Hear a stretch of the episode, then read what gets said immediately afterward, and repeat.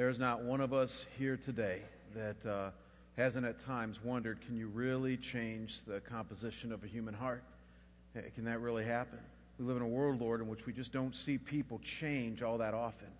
And so, God, to see and hear a story of uh, just a marriage that was absolutely over and uh, that you redeemed and that you changed two hearts and brought them back together uh, is encouraging to say the least. And uh, Father, I pray that the message that we would take out of Phil and Tina's story is that there's not one of us here today that you are done with yet and that you are, are, are not continuing to work on to make us into the kind of people you want us to be. Uh, Father, we're in the book of Jonah right now, as you know, studying it and learning about you in it. And Lord, Jonah learned the same thing that you are the one who works in people's lives and in his life, and that though we might run from you, you always receive us back when we run to you. And so, God, bless our time in the Word now. May our minds be attentive and our hearts be tender. We pray this in Jesus' holy name. Amen. Well, as I mentioned in my prayer, we've been uh, studying the book of Jonah this fall here at Scottsdale Bible, and we've seen that Jonah is really good at running from God, right? Really good at running from his call on his life. And we've seen also, however, that Jonah learns to run to God. That, that Jonah learns not just to run from God, but to turn and run back to God when he's been running from him. And today we're going to switch gears. We're going to go to third gear and we're going to learn how Jonah now learns to run for God. So that's the progression. He's run from God, he's run to God, and now he's going to run for God. Uh, that's where we are in our journey in, through, through Jonah. And so let's read what God has to say for us in His Word in Jonah chapter 3. If you brought a Bible with you, I want you to open up to Jonah chapter 3. Jonah is about four fifths of the way through the Old Testament, a small sliver of a book. if you can't find it, look in the table of contents. I've had to do that. It's really, really small. But uh, find Jonah and find chapter 3, and we're gonna, I'm going to read it for you, and you're going to follow along. If you didn't bring a Bible, I always put the scripture up here on the screen behind me. It's also in your outline there, so you can have it in front of you. So, Jonah chapter 3, let's just read all 10 verses. It says, Then the word of the Lord came to Jonah the second time saying, Arise, go to Nineveh, that great city, and call out against it the message that I tell you. So Jonah arose and went to Nineveh according to the word of the Lord. Now Nineveh was an exceedingly great city, three days' journey in breadth. Jonah began to go into this city, going a day's journey, and he called out, Yet forty days, and Nineveh shall be overthrown. And the people of Nineveh believed God. They called for a fast, and they put on sackcloth, from the greatest of them to the least of them. The word reached the king of Nineveh, and he rose from his throne, removed his robe, covered himself with sackcloth, and he sat in ashes. And he issued a proclamation and published through Nineveh by the decree of the king and his nobles, let neither man nor beast, herd nor flock taste anything. Let them not feed or drink water. Let man and beast be covered with sackcloth, and let them call out mightily to God. Let everyone turn from his evil way and from the violence that is in his hands. Who knows? God may turn and relent and turn from his fierce anger so that we may perish, that we may not perish. When God saw that they, what they did, how they turned from their evil way, God relented of the disaster that he said he would do to them, and he did not do it. So, folks, once we have settled that life is about learning to run to God and not from Him, what we read in Jonah 3, and I don't want you to miss this, is that He has a task for us now a special task. In other words, the whole Christian journey is not just learning to run uh, learning to run to God when we run from Him, but once we've established that, once we've established a relationship with Christ and now we are walking with Him, He now wants us to run for Him. And what's involved in that? Look up here on the screen. This is the main point that I get here from Jonah 3, and that is that we need to learn to share His love and grace, the reality of who He is, with those around us. I think that's the progression that we see here in the book of Jonah. He ran from God, he ran to God, and now God says, Get with the program and learn to run for me, sharing the truth of who I am with those around you. And so, when it comes to the people that you and I work with in our daily jobs, or our neighbors, or our service providers, or our family members, or friends, or acquaintances, or whatever community you live in, whether it be Scottsdale, Phoenix, Mesa, Fountain Hills, Cave Creek, Glendale, wherever you live, God calls you and me to run our lives for Him and to share this message of forgiveness and eternal life with those around us. So, the same forgiveness and love and grace that has received us back into relationship with Jesus, he now says, Run for me and share that with those around you. Don't miss this. It's an evangelistic calling that God gives to everyone who has been touched by his love and his grace, who've been touched by Jesus and now are called to run for him. And so, in our time remaining this morning, I want to talk to you about how we can do this. I want us to look closely at the text here and see how we can practically live our lives in such a way that makes a difference in the kingdom of God with those around us. Because I think Jonah 3 contains some nuggets in here and how exactly we can share our faith in an effective way with those around us. And unlike maybe many teachings that you've heard over the years on evangelism, I think today is going to be rather fresh for you. Because what I'm concerned most, most with as we talk about evangelism today and as we look at Jonah chapter 3 is your daily world. Your Monday through Saturday world, not just your church Sunday world. In other words, check this out. George Barna, in his stats, reveals that about one out of 10 adults who come to faith in Christ, only one out of 10 come to faith within the context of a church building. Does that surprise you? Only one out of 10. And you say, well, where do the other nine out of 10 come to faith? Through you in the marketplace, through you at schools, through you and your families, through you and your friendships, through you and your service providers. In other words, it's only about one in ten adults who come to faith in Christ that walk an aisle or fill out a card or do it through some evangelistic event. No, most of them come to faith through dyadic one on one relationships that you and me have with them in our daily lives. And so, what matters most, kind of like Jonah walking through Nineveh there, what matters most is what are we doing in our daily lives in such a way that can make a difference as we reach out to those that we rub shoulders with. Five things we learn from Jonah 3. Five things on how we can run for God in such a way that we share His love and grace most closely with those in our sphere of influence. And so here's the first thing we learn. Look up here on the screen, and that is first and foremost, be utterly clear about the message that you're bringing them.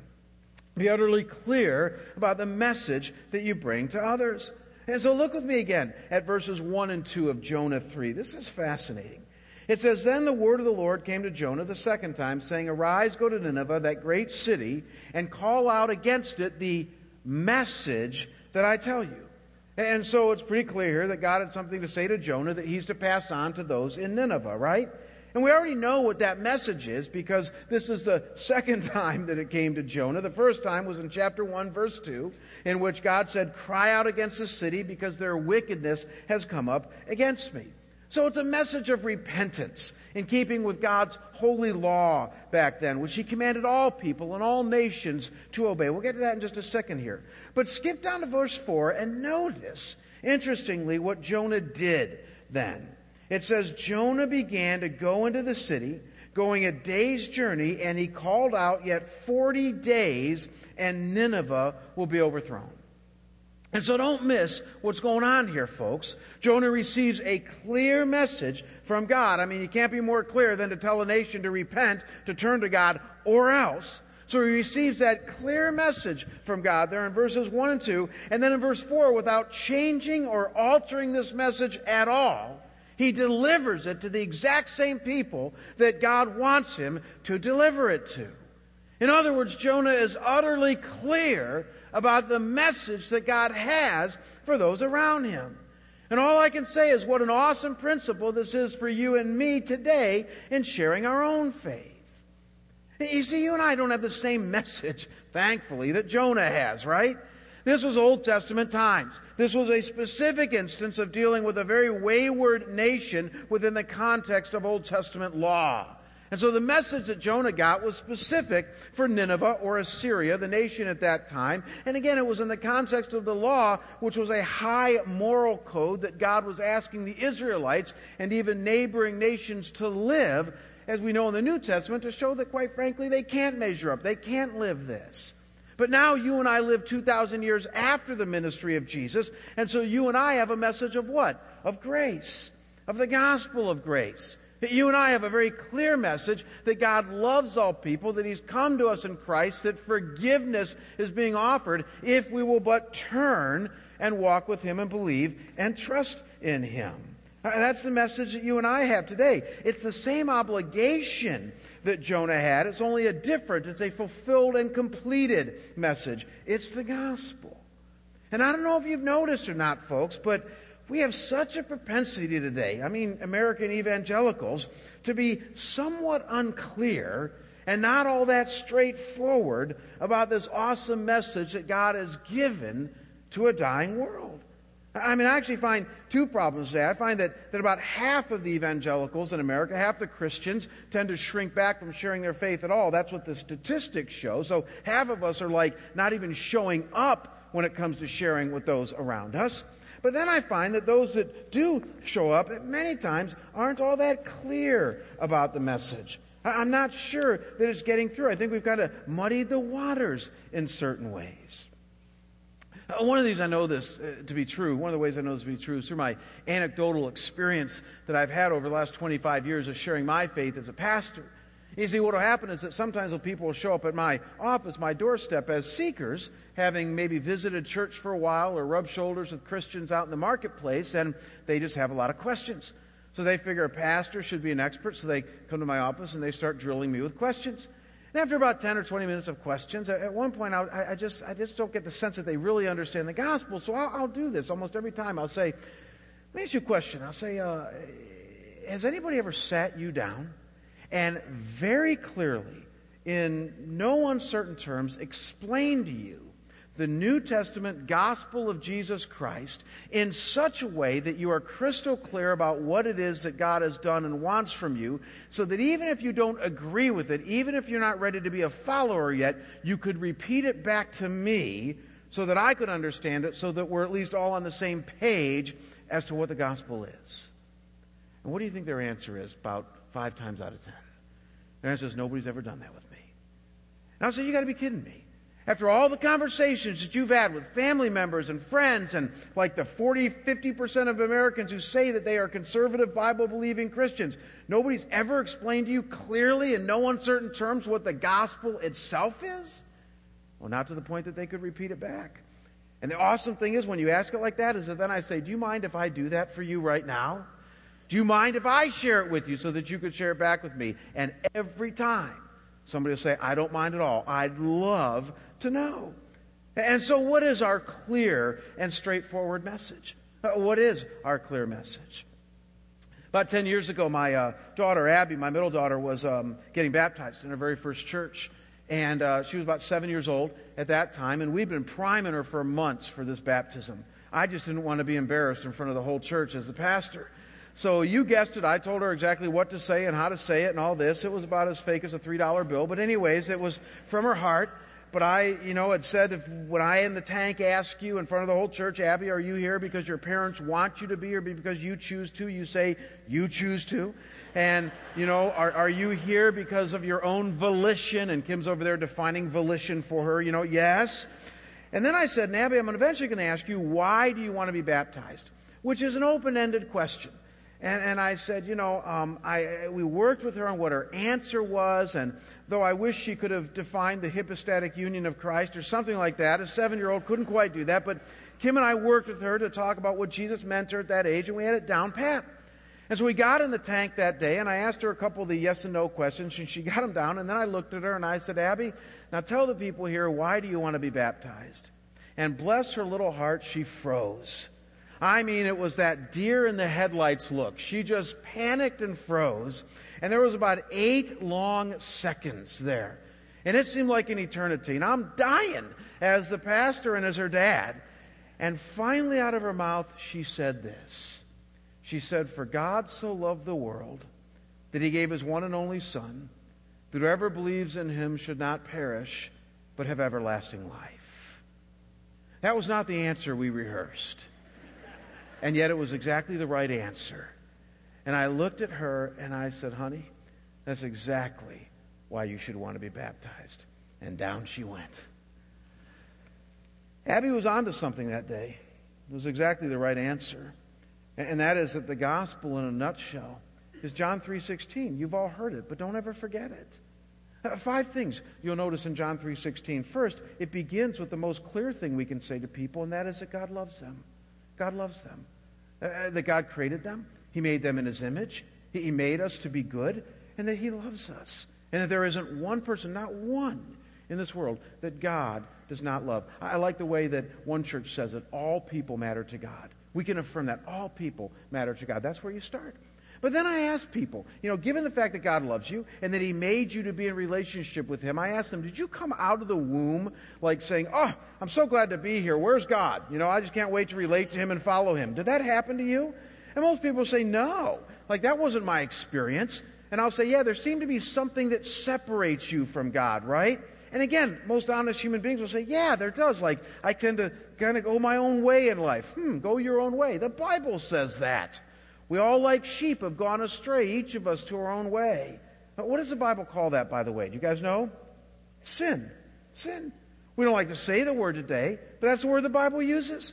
That all of us, because sin is in our lives, are now separated from God from birth. That's the second thing we need to tell people. There's a problem. Sin, it separates us from God. But here's the third thing, and that is that God has given us a provision. What's his name, church? Jesus. It's Jesus. That Jesus came to this earth 2,000 years ago. He lived a sinless life. He died on the cross, our death, the death that we should have died because of our sin. He died, bearing our sins upon him, and then rose on the third day. And so I make this very clear to people. Without Jesus, there would be no forgiveness. Without Jesus, there would be no reconciliation with God. We'd still be stuck in our sin. We'd still feel that separation. But God has given us Jesus. And so now we have the opportunity to come back to God. So, what does God want from us? That's the fourth thing to believe so that whoever believes in him, Jesus, should not perish. He wants us to believe. Interestingly, he doesn't want us to clean up our act 100% before we come to him. He doesn't want us to promise that we're never going to sin again. He doesn't ask us to live some high moral code that he knows we could not live without his help. No, he calls us to a life of faith, which is a relational term, to submit to him, believe in him, to trust him with our lives. And the result is eternal life that when we believe in Jesus Christ, we now have eternal life, which begins here and ends in heaven. It's a relationship with God. Folks, that's it. It's not more complicated or complex than this. And yet it answers the most profound questions of human existence. Why am I here? What's my life about? Where am I going? And it meets the deepest longings of the human heart uh, the longing to know and to be known by God. I love how one of my seminary professors years ago, Donald Carson, used to say it. He used to say the gospel is shallow enough for a child to play in, but it's deep enough for an elephant to bathe in. And he's right. You're going to want to write that down.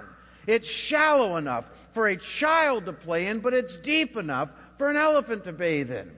That's why a seven year old girl can be baptized based on her authentic faith in Jesus Christ. And that's why a 45 year old guy can find profundity every day in the gospel of Jesus Christ. It's rich, but it's simple. And I don't know if you've noticed, but we Christians just tend to muddy the waters and we mess it up so often. I mean, we take things away from it and we add to it. I mean, we don't want to talk about sin, so we tend to take that out of the equation. Don't do that. Without sin, without an honest discussion of our need, we have no gospel. And at the same time, don't add to it. We've politicized it, we've economized it, we've added a bunch of moral do's and don'ts to it that come after one comes to Christ, but not before. They can't clean up their act without Jesus. Uh, so don't take away, don't add it. Keep it simple. It's an awesome and life changing message that God has given us. He wants us to run our lives for Him with this message into a hopeless world that longs for some grace and truth. So you want to run well for God? Be like Jonah. Be very clear about the message you bring to others. Now, there's more here, but much more to having an effective run for God. And so here's the second thing that Jonah teaches us, and that is to allow the message to flow out of your knowledge and experience. Allow the message, what we just looked at, to flow out of your knowledge and your experience. You know, it's fascinating. There's actually some hints in the text here that Jonah didn't just share a message, but that he actually shared a little bit about his experience that he had before he got to Nineveh. If you look down there at verse 3, it says So Jonah arose and went to Nineveh according to the word of the Lord. And key to understanding this is some commentary that Jesus gave us 600 years later on this story here. Look at Luke chapter 11, verse 30. Jesus is referencing the story of Jonah, and he says this He says, For as Jonah became a sign to the people of Nineveh, so will the Son of Man be a sign to this generation. Interesting. He says Jonah became a sign to his generation. And one of the things that Bible experts wrestle with is does that mean that his words became a sign? Or did his entire life and experience become a sign? See where we're going here? And where many of them eventually land on, if not most of them, is that the text seems to insinuate that the life of Jonah, his experiences, all of his escapades became a sign to the Ninevites, which means that he would have had to tell them about his experiences. So there's some evidence here that they knew about his call and his running, that they knew about the stormy sea, they knew about being overthrown overboard by panicky sailors, they knew about the great fish and God's rescue. And so if this was correct, then Jonah was sharing both the message and his experience with the Ninevites. And by the way, that happens all the time in the Bible. Paul the Apostle did that. Peter did that. John did that. Uh, the women, Phoebe, they did that. I mean, all the great men and women in the Bible didn't just share a message, they shared their lives and their experiences. I love how the old anonymous saying says it. It says, You might be the only Bible that some people ever read. And the point is clear that we too must share our lives and our experiences with God as we share this message with other people. I love how one uh, guy put it years ago to me. He said that, that, Jamie, when you share your faith, you're sharing both his story as well as your story. I like that. He said you're sharing his story. That's what we just looked at in point one there, the gospel message. But you're also sharing your story on how you have come to the gospel because that's where the passion is, and that's where people are going to be able to relate to you. And so I don't think there's been one time where I've ever shared my faith where I haven't told a little bit about my story, even if it's just three or four minutes of how I grew up in a, in a rather non church going home and had this thirst ever since I was a young guy. And, and then somebody shared with me the gospel and it made sense to me. And then I came to Christ, but then I ran and then I learned to run back to Him and I experienced His grace and His truth. And I just tell people my story, being very clear as well about what His story is, what the gospel is. And I find that God marries the two. And you know what the cool thing is? Is that if you're a believer here in Christ today, you have a story as well. See, the problem is some of you don't think your story is very scintillating. You don't think that your story is very engaging because, you know, like our friend Phil, you were never on drugs and addicted to this and all these other things. Uh, do you, do you know that your story doesn't have to be that way to be used in the hands of God? Uh, you know, my kids have yet, thankfully, to go through a time of massive rebellion. I say that very humbly, but they haven't. Uh, my kids aren't going to be telling, at least right now, stories like that. But they all know the Lord. They all have had experiences with Him. And they all have a story to tell. Every one of you has a story to tell. And every one of you who have come to Christ already. Have something in your story that others need to hear. So be clear. Don't be afraid to share your experiences. And third, and this is so key, and this is going to encourage and free up most of you here right now, remember it's God who changes hearts, not us. Boy, this is all some of you need to hear today. Remember that it is God who changes hearts, not us. I mean, I don't know about you, but I find there's an immense amount of pressure that we tend to put on ourselves to be ones who make something happen when it comes to sharing our faith. Can, can you give me a head nod on that? Are you like that? I, I know I am. I mean, we live in a performance oriented world. And so I have to perform at my job. I have to perform as a parent. I have to perform in my athletics. And so we just kind of drag that into our Christian faith and we say, well, we better perform when it comes to sharing our faith, and the pressure's on. I better share it right, and I better share it good, and I better be convincing and persuasive, or I'll mess it all up, and God won't be able to use it. Jonah signed the saw the opposite way. He, Jonah teaches us that it's only God who's really the one who can make something happen, that the pressure is really off you and I. I, want to show you this. Look back again at Jonah 3, and I want you to notice with me simply the enormity of the task that was given to Jonah. As we know, he was called to preach to all of Nineveh. And in verse 3, it says, Now Nineveh was an exceedingly great city, three days' journey in breadth.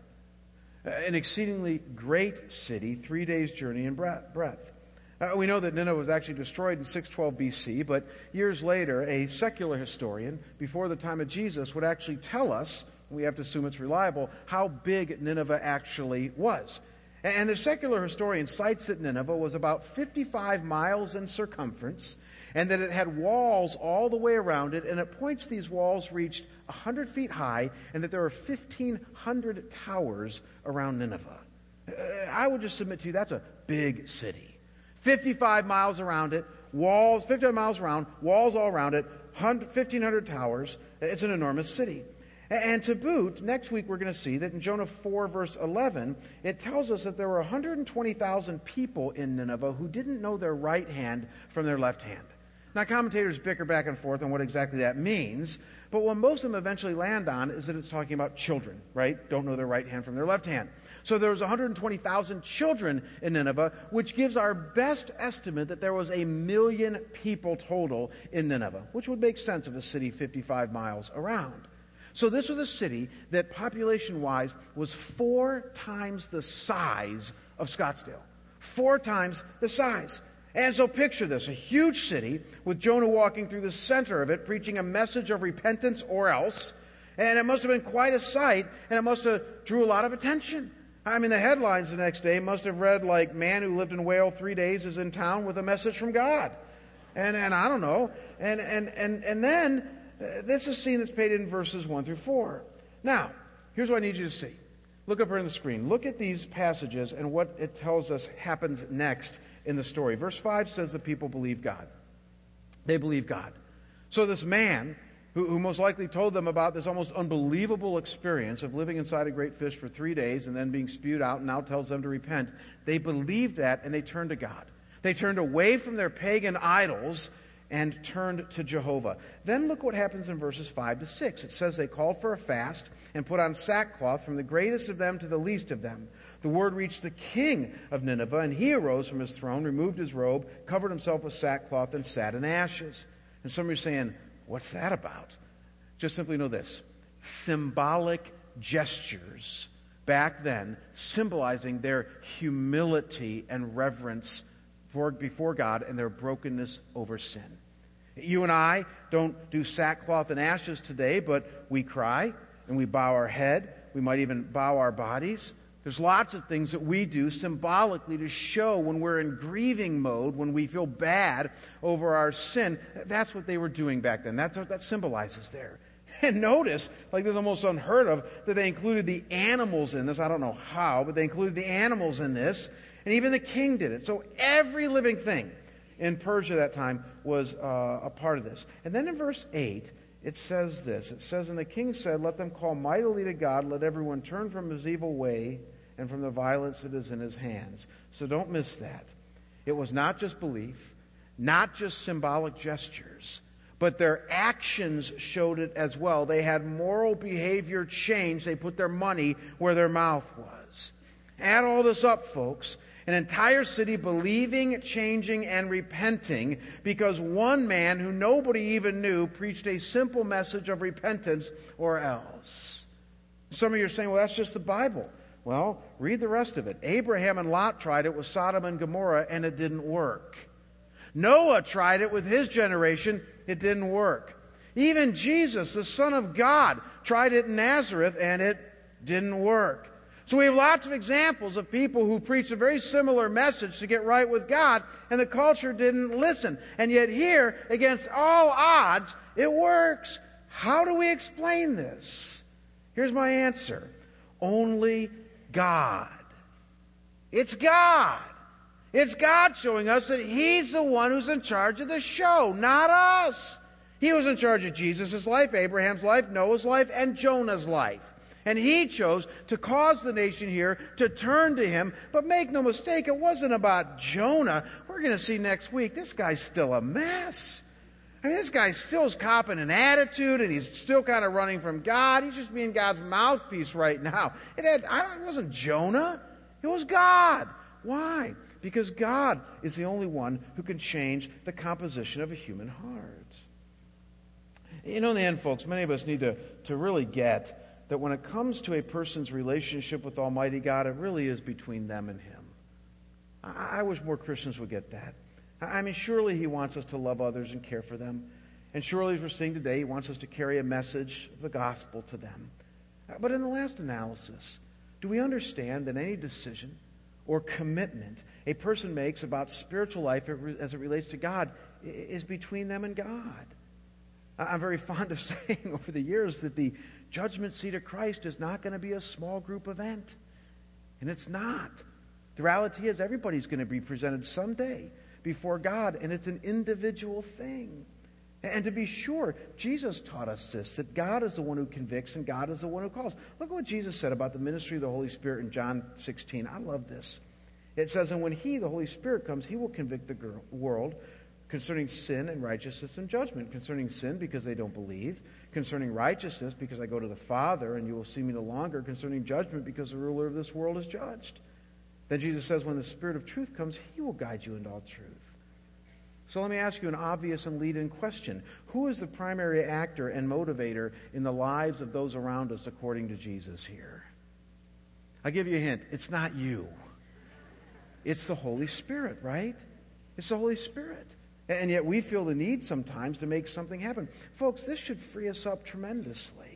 Uh, we tend to place the pressure on us to make something happen. God comes along and says, you know what? It's not about your persuasion. It's not about your convincing. It's not about your right or wrong methods. It's not about whether you even get the words right or not. God's going to use it, taking this simple message that we have, and He'll do His miraculous grace, work of grace in people or not, because it's His show.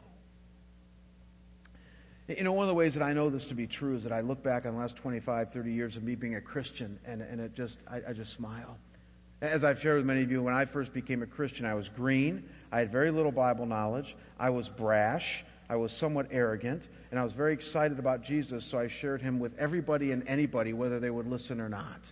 Now, you would not think that that's a recipe for evangelism. And quite frankly, over the years, I've discovered I don't even have the spiritual gift of evangelism. It's not one of my greatest strengths.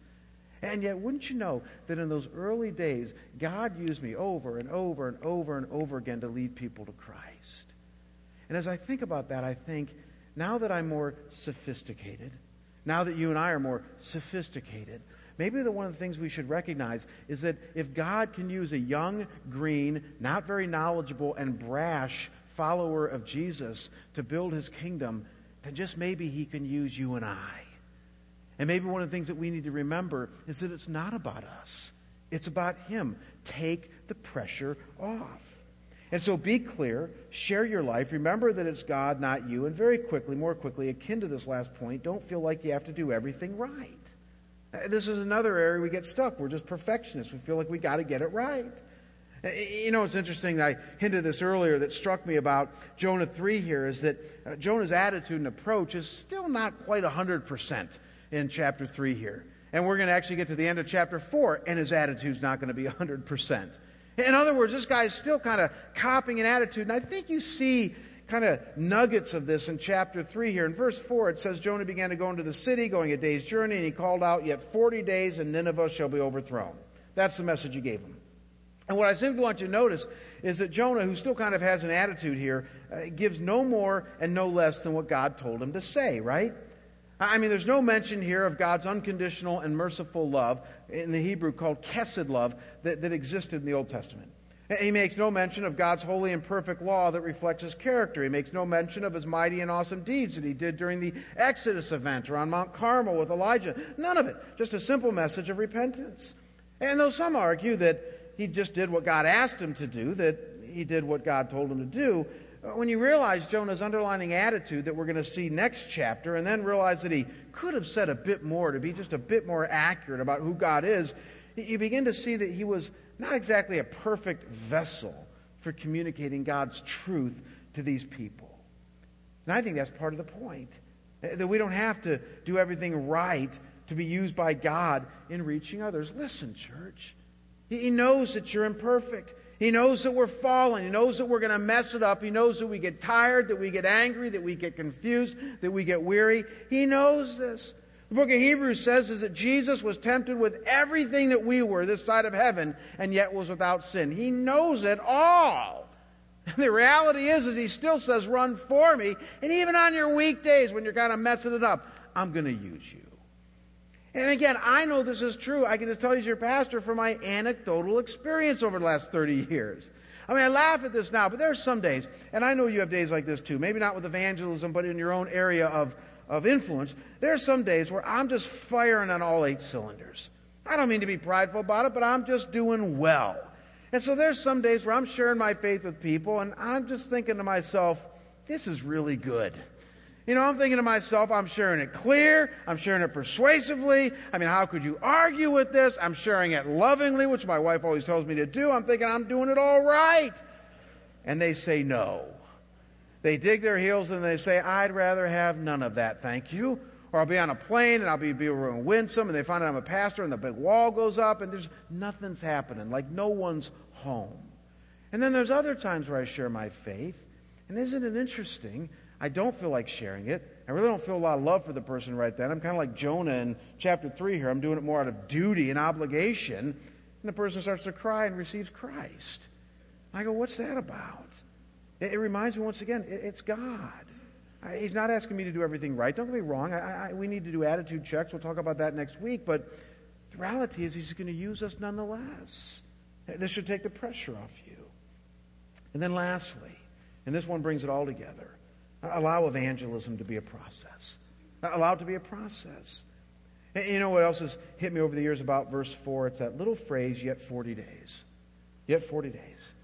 And 40 days might not seem like a long time to you and me today, but do you realize it's a relatively long process given God's other predictions of wrath in the Old Testament and the New? Let me test your Bible knowledge. Did God give Sodom and Gomorrah 40 days? No, not even close.